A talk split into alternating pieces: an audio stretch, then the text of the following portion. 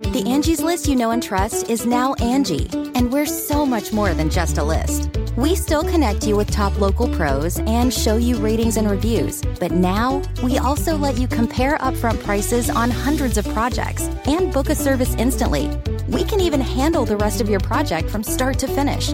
So remember, Angie's List is now Angie, and we're here to get your job done right. Get started at Angie dot com. That's A N G I, or download the app today. Achieving a gorgeous grin from home isn't a total mystery with Byte Clear Aligners. Just don't be surprised if all of your sleuthing friends start asking, what's your secret? Begin by ordering your at-home impression kit today for only fourteen ninety-five. Byte Clear Aligners are doctor-directed and delivered to your door. Treatment costs thousands less than braces. Plus, they offer flexible financing, accept eligible insurance, and you can pay with your H S A F S A. Get eighty percent off your impression kit when you use code WONDERY at Byte dot com. That's B Y T E dot com. Start your confidence journey today with Byte. Make no mistake that this is a fundamentally new era where all of a sudden these corporations are going to use this type of synthetic currency as a key part of how they do business. Given how much we've seen just native, organic, decentralized adoption of stablecoins this year, it's hard for me to imagine that these technologies won't end up finding their way into some very different use cases than currently J P Morgan executives are thinking about.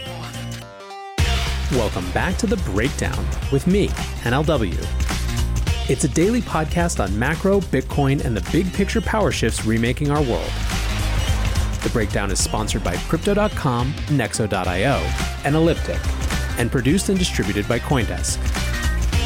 What's going on, guys? It is Tuesday, October twenty-seventh, and today we are talking about the private currency era as J P Morgan launches J P M Coin. First up, however, let's do the brief.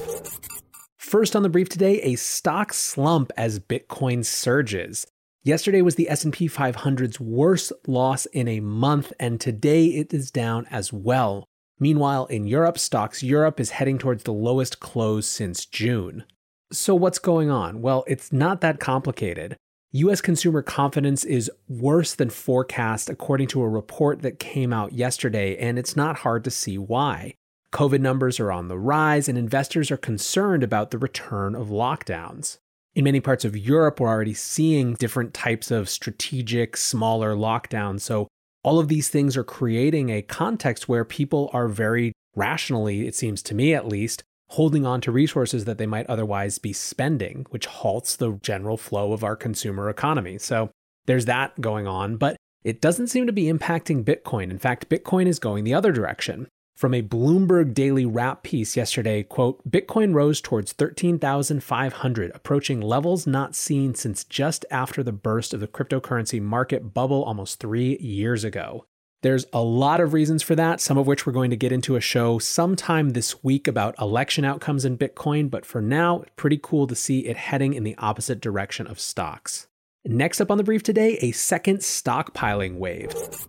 This gets into this consumer confidence conversation as well. Demand for items like baking goods have spiked three thousand four hundred percent from a year earlier in the three weeks through October thirteenth. For some context, there was a six thousand percentage jump during the first wave of COVID nineteen lockdowns, so we're not quite that high, but still pretty remarkable. Grocers also aren't able to get everything they want still. Raleigh's is a chain with one hundred thirty locations that's only filling an average of seventy to seventy-five percent of its orders, which again, while better than the forty percent it was filling at the peak of the early crisis, it's still low, and many of these companies are expecting things to get worse. Now, if there's a saving grace here, it's that companies who are in these markets have been spending millions to expand their production line, so it's unlikely that we'll see really severe shortages at any point. Last up on the brief today, the Swiss Central Bank and the Bank for International Settlements plan to test a digital currency this year. This was revealed by Benoit Coré, who was one of the pieces I read on Long Read Sunday this week. He is, for those who don't know, the Bank for International Settlements innovation person, effectively. He revealed this at the Bund Summit in Shanghai and basically said that they are planning on issuing a proof-of-concept stage currency by the end of twenty twenty, which will pave the way for a retail C B D C thereafter. The Swiss Central Bank and the B I S have been collaborating for about a year at this point, starting in October of twenty nineteen. And this digital currency leads perfectly to our main topic, the private currency era. Money has been the provenance of the government for a very long time. In fact, the U S has made it quite illegal for corporations to print their own money. Back in the olden days, there was a thing called company scrip that was effectively a credit against accrued wages. Often when people lived in company towns or camps, so think about the period during westward expansion, people could use this company scrip at the company store. So they could use it for their supplies and what have you. Companies could charge outrageous markups at these stores and basically make people entirely dependent on them, right? If you're giving them a currency that's only useful in the company store, it doesn't really allow people to make different decisions about their money. Often as well, even though you could theoretically exchange it for real cash, the rates weren't really fair in many cases. Now, at some points during the Depression, many people turned to scrip. Local governments were even often paying their employees in scrip. All of this became illegal, however, under the Fair Labor Standards Act of nineteen thirty-eight, and it's never been legal since. Now let's zoom up to the Bitcoin era. Bitcoin launches, but it's not really clear just what the hell it is. It also doesn't have a company per se, so there's really not a force trying to get it to shut down under this sort of private currency idea. There are, of course, plenty of regulators who don't like it, but it's usually about its use with criminals, not about a private company issuing money. This episode is brought to you by Crypto dot com, the crypto super app that lets you buy, earn, and spend crypto all in one place and earn up to eight point five percent per year on your Bitcoin. Download the Crypto dot com app now to see the interest rates you could be earning on B T C and more than twenty other coins. Once in the app, you can apply for the Crypto dot com metal card, which pays you up to eight percent cash back instantly on all purchases. Reserve yours in the Crypto dot com app today. In this crisis, many investors aim to keep and grow their digital assets. Others seek to maximize the yield on their cash. Nexo allows you to achieve exactly these two goals. The company offers instant crypto credit lines against all major cryptocurrencies, with interest rates starting from only five point nine percent A P R. Nexo also lets you earn up to ten percent annually on your fiat and digital assets. What's more, interest is paid out daily, and you can add or withdraw funds at any time. Get started at nexo dot io. Introducing Elliptic, the preferred crypto compliance partner for businesses who want to grow with confidence. The busiest compliance teams rely on Elliptic's rigorous blockchain monitoring solutions to scale up and save money. Protect your customers. Manage your risk. Scale your business. Visit elliptic.co slash Coindesk to talk to a crypto compliance expert today. That's elliptic.co slash Coindesk.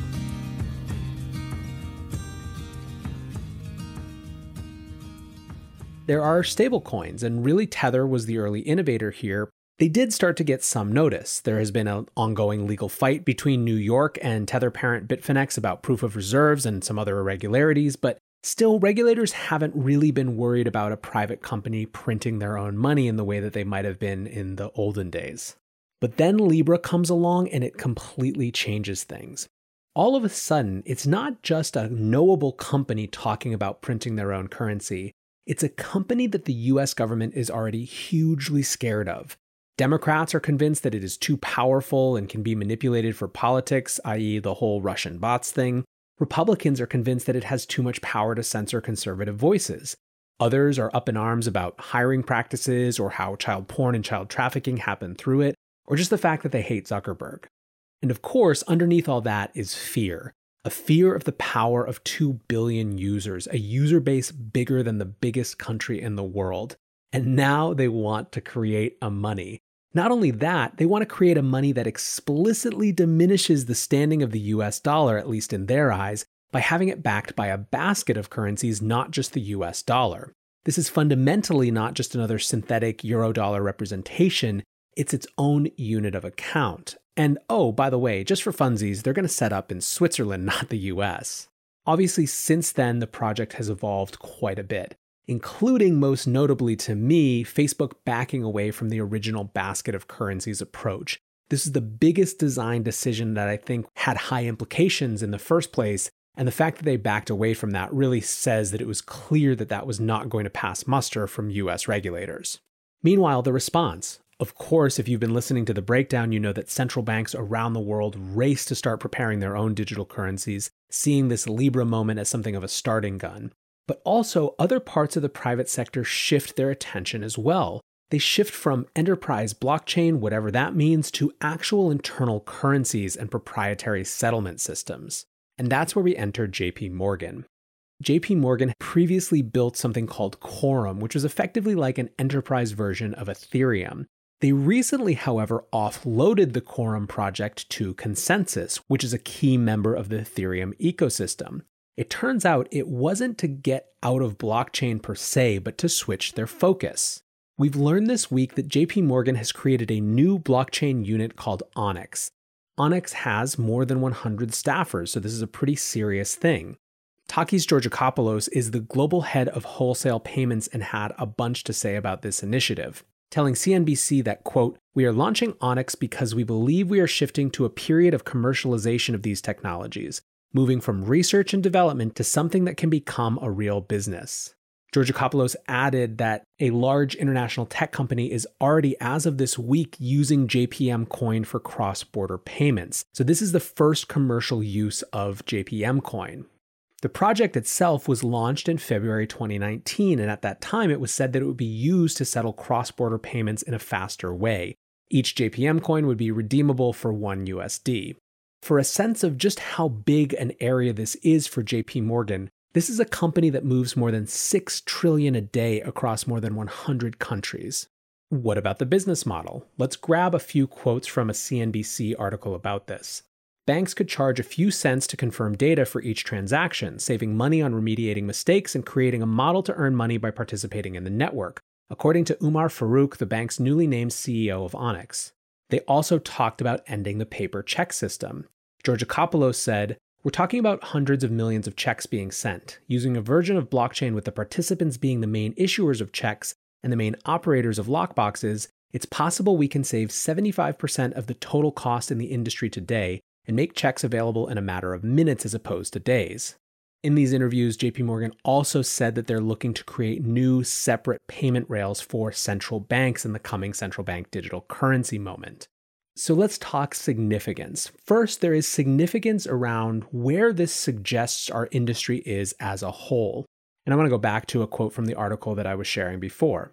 "The developments give J P Morgan executives confidence that blockchain is past a period of inflated expectations and will soon start to yield real solutions. That follows the path of the so-called Gartner Hype Cycle, which is a model for the adoption of new technologies." Quote, "If you think about blockchain, we are either somewhere in the trough of disillusionment or just beyond that on the hype cycle," Farooq said, referring to stages of the Gartner cycle. "That's why at J P Morgan, we've been relatively quiet about it until we were ready to scale and commercialize it." This is a commercial implementation of a private stablecoin inside of J P Morgan. You gotta know that that's gonna be a big deal. And I think that's the second part of this significance, is the implications for other companies. You have to believe that every other competitor out there is gonna do something similar. We're gonna see every type of coin that you can imagine, but inside these big investment banks.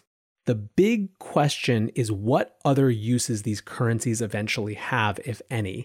Do they just stay in their lane? Do they just help with these sort of internal cross-border settlement ideas? Or do they start to find their way into other use cases? As long as they stay pegged to the U S dollar, there are potentially some limits on how disruptive it will be. But make no mistake that this is a fundamentally new era where all of a sudden these corporations are going to use this type of synthetic currency as a key part of how they do business. Given how much we've seen just native, organic, decentralized adoption of stablecoins this year, it's hard for me to imagine that these technologies won't end up finding their way into some very different use cases than currently J P Morgan executives are thinking about. Anyways, guys, what do you think? Is this a big deal or is this a total non-news event that's just us getting hyped about J P Morgan doing something with blockchain? Hit me up on Twitter, let me know, at N L W, and until tomorrow, guys, be safe and take care of each other. Peace. One. Two, three, four. Those are numbers, but you already knew that. If you want to know what number you're going to pay each month for your car, use Kelley Blue Book My Wallet on AutoTrader. They're really good at numbers. AutoTrader.